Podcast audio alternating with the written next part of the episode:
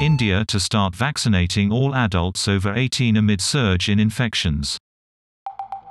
Amid a surge in cases, all residents in the country over 18 will be eligible for the COVID jab.